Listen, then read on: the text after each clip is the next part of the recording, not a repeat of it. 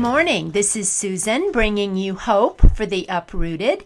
It is morning here in Phoenix. I'm sitting at my desk with my cup of coffee. And gosh, I just wish you could pull up right beside me with your cup of coffee or your tea. And in the meantime, since that isn't happening, I am delighted you joined me and just so uh, excited about what I'm going to share with you today. You know, I love to bring you hope and encouragement from God's Word, and my podcast is all about hope for the uprooted. So, whether you have recently been through a major life change like moving or being uprooted by divorce or death or a major life change in careers or whatever that might be. Gosh, you know, having your children go from kindergarten to first grade is a change, and then leaving, of course, for college is a bigger change. So we face life changes all the time, and it is that loss and change and transition that uh, I, of course, always like to keep centered on with Jesus Christ because He is our anchor and our unchanging God in the midst of a changing world. So, hey, thank you for joining me. I just love the pleasure of your company. And I was thinking about what in the world I was going to talk about today. And I thought to myself, wouldn't it be great if when we moved, that we could drive up to the city limits sign and it would say, Welcome to a place of contentment. You know, I've done podcasts uh, in the past on moving to a place called rest and moving to a place called trust, and I thought this would be a, a good time to move you to a place of contentment.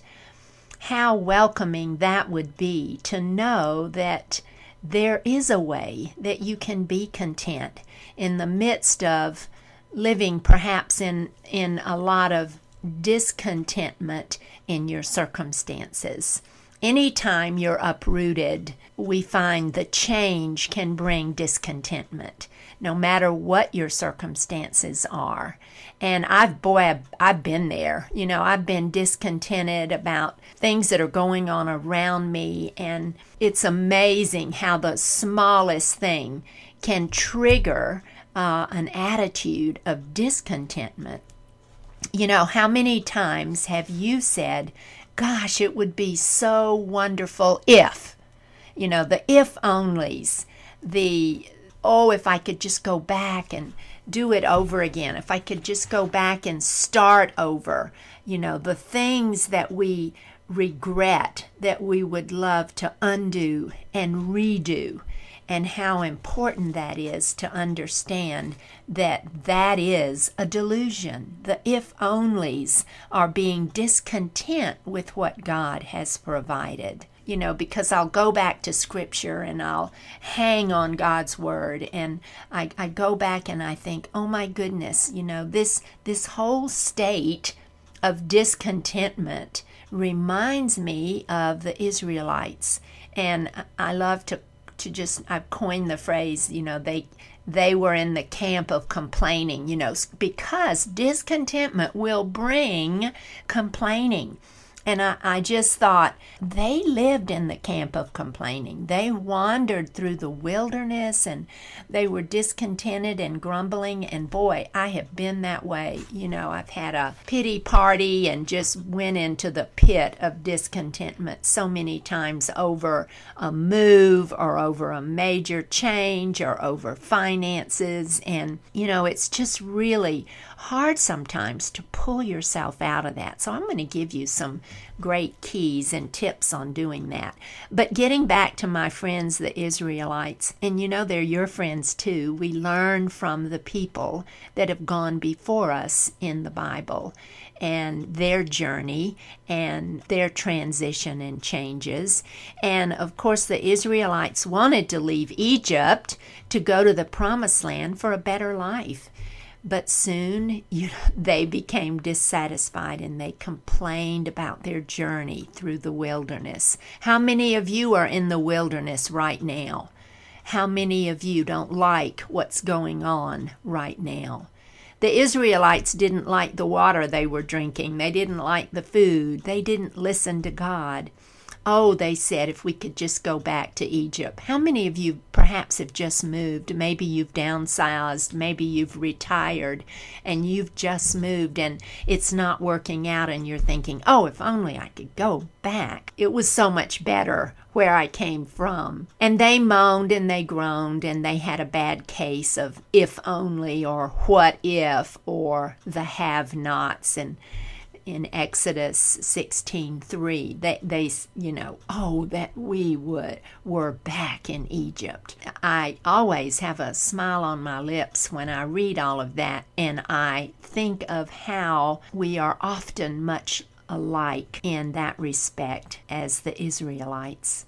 How many of you have had that dry period of discontentment that desert experience that feeling of loneliness and that feeling of hopelessness where you feel like that this is the way it's going to be forever and always. You know, that's pretty normal process in the process of change and transition in having to adjust to a new normal. Because after the dust settles, reality always hits, doesn't it? That's when it's so easy to look around and compare, and boy, will that get us into trouble. And we think, oh, if only, and we focus on the have nots. And, you know, the, the truth of the matter is, dust settles. In other words, reality sets in, and desert experiences do come. Expect them and don't be so hard on yourself. You know, sometimes we are our own worst critic and we're so hard on ourselves. You're not always going to be happy, my friends. You're not always going to like where you live.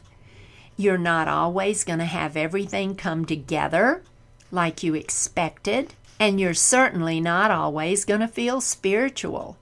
The more discontent you are, the less spiritual you're going to feel.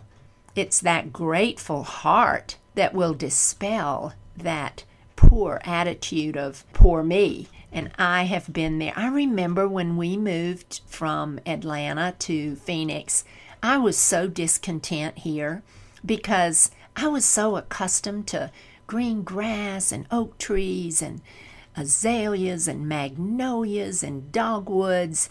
And let me tell you, I came to the dry desert and there wasn't an attic and there wasn't a basement. And I thought, where am I going to put my stuff? It was all about my stuff. And I was so discontent here for so long. But let me tell you, you are a woman in process. I am a woman in process. I don't always have my act together. I'm a broken woman just from life's experiences, from Bill's death in my life, from the ups and downs and brokenness. I'm not perfect. You're not perfect. But you know, the biggest thing is to learn from all of this, to look back and learn from it. I don't want you to be like the Israelites. I want that to quicken my spirit and say, Lord, I don't want to be like that. I want to listen to you. I want to trust you to lead me around obstacles. I don't want to get stuck in the valley of discontentment. Let me tell you, if God chooses to lead you around your obstacles, your circumstances, or whether He chooses to take you through them, there is much to learn. A lot of times, I feel like that if God had not taken me through the valley of discontentment, I wouldn't have learned what I've learned about Him, how to trust Him, how to lean into Him. I can look back and say, That's what you were trying to teach me, and I could have learned it no other way.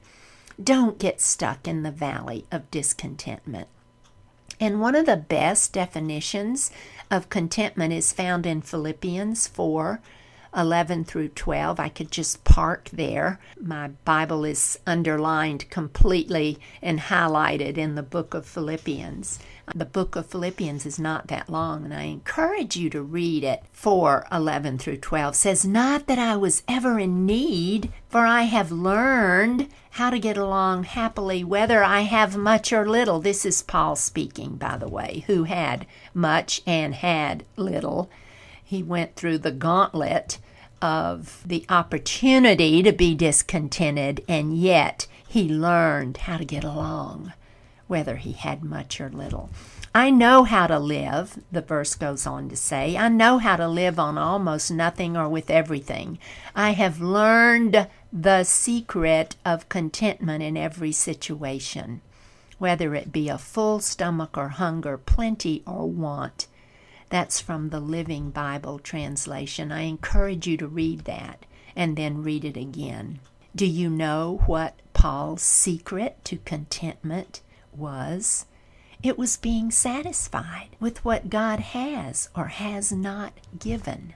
And I know for me, all change and transition, all moves in my life, I moved 14 times. They were not all up the ladder, some were down the ladder as a result of job loss or company setbacks or, you know, thinking the grass was greener on the other side of the fence you might have to adjust, like I have in the past, to a lower income or a smaller house or fewer possessions.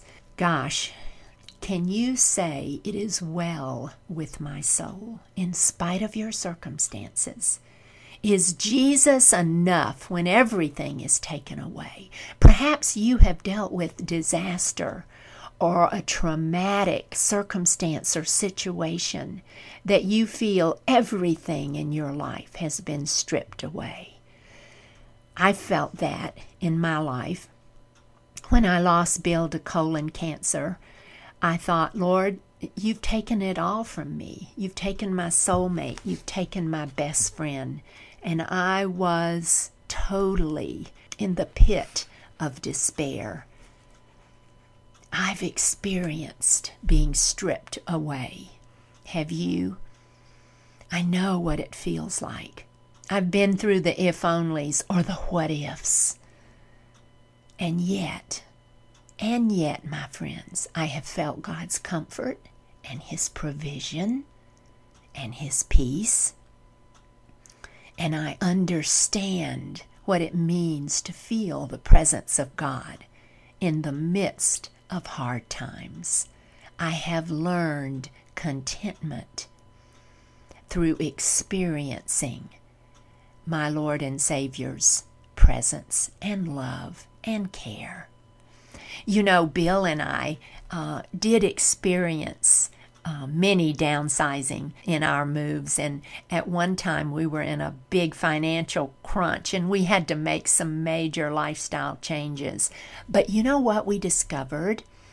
We discovered, like Paul, that God will supply all your needs according to his riches in glory in Christ Jesus. And that's from Philippians 4:19. That's why I say read all of Philippians.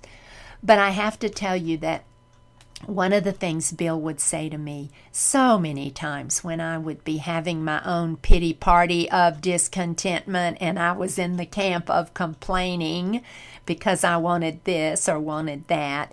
And Bill would say, God may not supply all our wants, but He sure has supplied all our needs, Susan. Lesson learned yes, God supplied our needs, not always our wants. And sometimes it's our wants that will get us into trouble, isn't it? But how do you learn contentment? What does Paul mean by that? Just look closely at what Paul says in Philippians 4 11 through 12. And I, just love to kind of dissect that one word learned. I have learned how to get along. I have learned the secret of contentment. And he uses that word learned in past tense. You see, Paul had a history, he had a track record with the faithfulness of God. God met Paul's needs in the past, And Paul had faith that God would meet them in the future. The secret was drawing on God's power and relying on His promises for strength to be content. Oh my goodness, what a powerful, powerful understanding of what that word learned meant and how that applied to Paul's contentment. He relied on the faithfulness of God. He knew that God had met his his needs in the past and he had faith that God would meet them in the future. My friends, look back. Look back. Think back. God has been there for you in the past. He's not going to leave you now and in the future.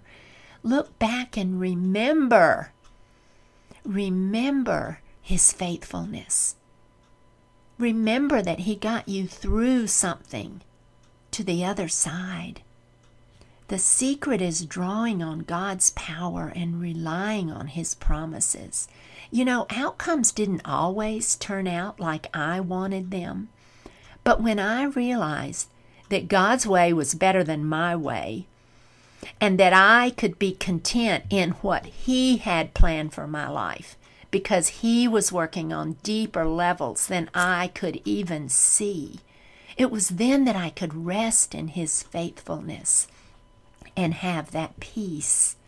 My goodness, with contentment comes peace, a peace that is beyond all understanding to those who don't know Jesus. He will keep in perfect peace all those who trust in Him, whose thoughts turn often to Him. Isaiah 26 3. And that's when I just surrender hey, you know, this is not according to my plan, but Lord, it is your plan, and I will rest in that. I will rest in your promises and in I will draw on your power and I will lean into you and trust you.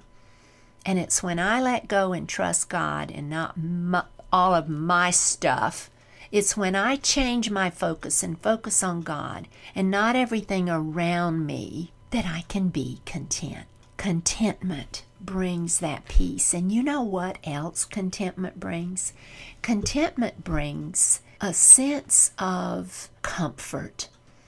I know that when I've been in that deep valley of discontentment, you know, I don't feel God's joy. I don't feel God's comfort. I don't feel that peace, that rest in Him. My, my soul, my life seems anxious and worried, and I'm, I'm in turmoil.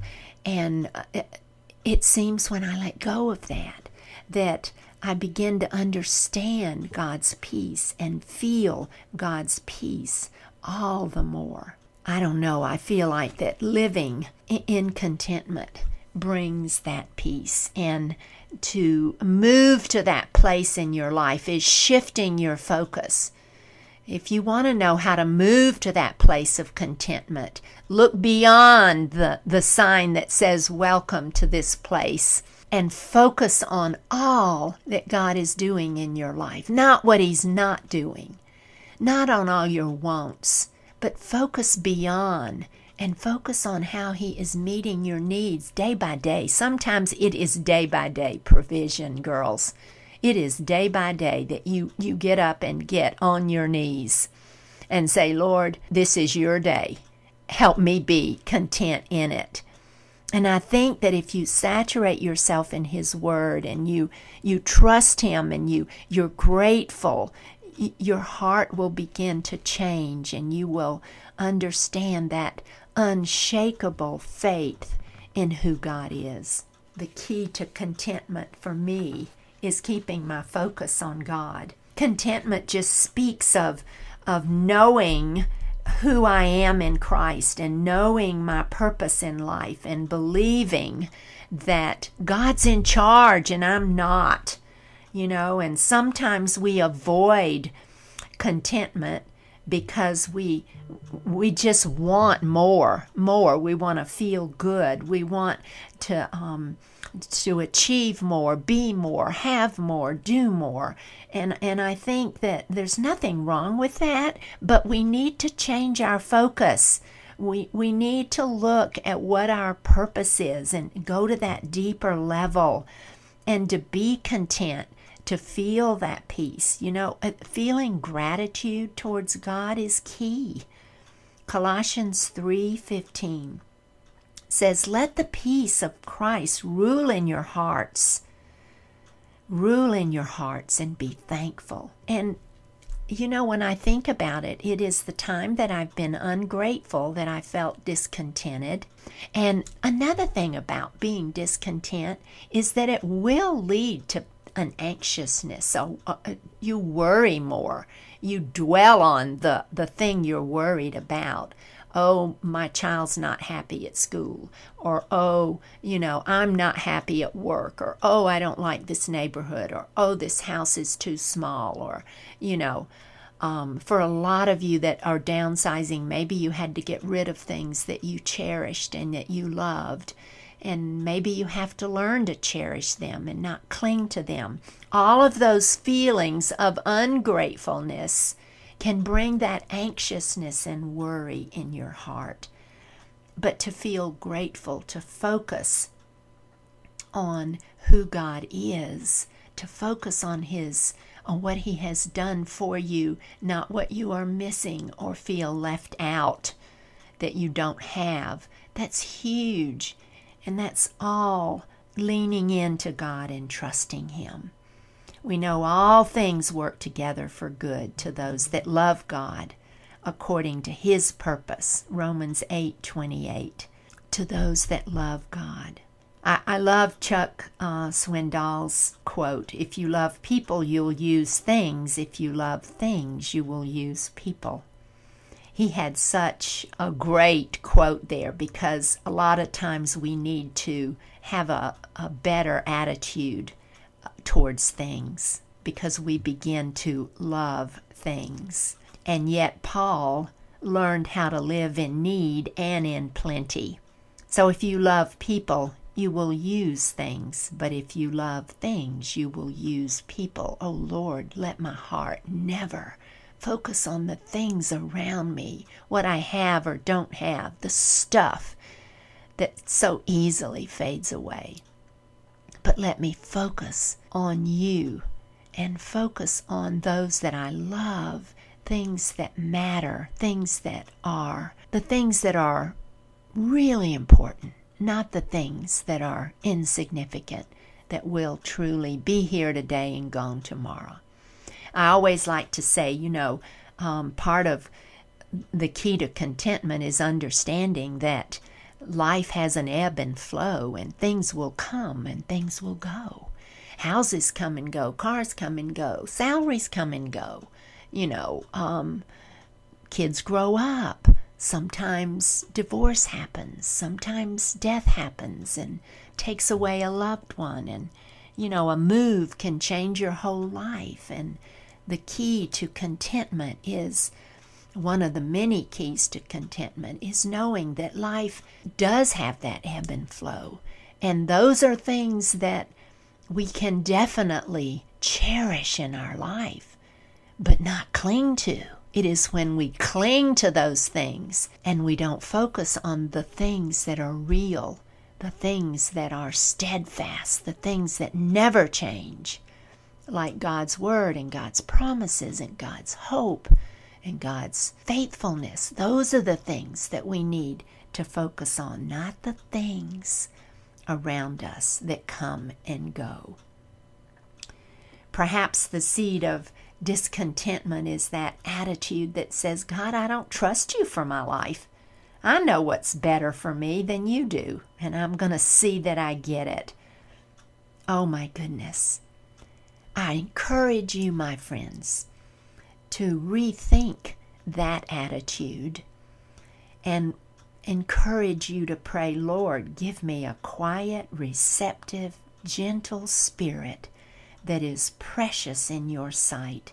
Help me to trust you with my very being, with my life, with who I am, that I may walk before you and trust you completely with the result of my life.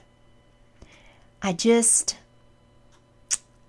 I just want you, my friends, to change your focus today, even today, and think, you know, Lord, I'm going to focus on you. I've been focusing on the wrong thing.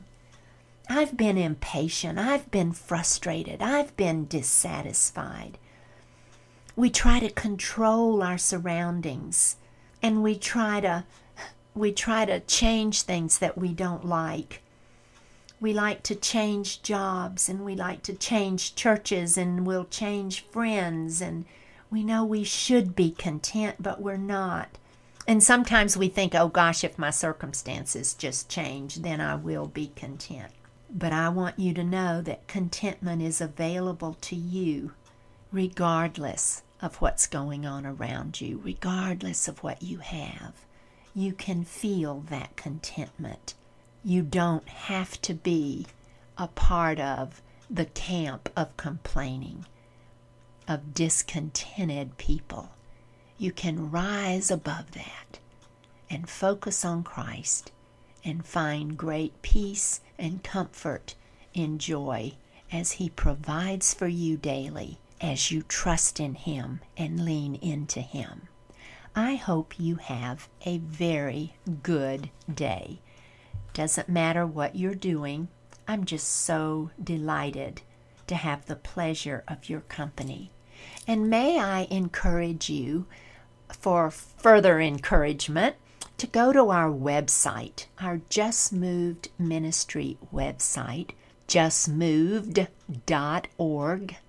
There you'll find all kinds of things. You'll find moving stories, you'll find devotions, you will find uh, an opportunity to sign up for our weekly words of encouragement. There you go, every week, a couple of lines of scripture or a quote or an encouraging word. You can sign up for our free publication, Bloom, which comes to your mailbox. And it's always about something dealing with loss or change or transition. You'll love it.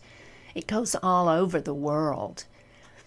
And then you will be encouraged by maybe checking out some of my previous podcasts or looking into some of the blogs that are on the website. There's just all kinds of resources for you. And then again, we have a um, prayer team that will pray for you, which is so important. If you're deeply discouraged, if you are um, discontent, and you want to share that and pray for contentment or be prayed for for contentment, go on our website. There's a place that you can submit your prayer request, and we will pray for you. Thank you for joining me. Oh my goodness. You know, I just feel like that as long as we're always moving closer to Jesus and, and we can come back to center in spite of craziness of life, we can come back to center and focus on Him. It just doesn't get much better than that. Hey, I'll see you next time. Or rather, I'll look forward to you listening in next time. But I'm looking at you, and I wish you a great day today. May you feel the peace of God and the joy of His presence. See you next time.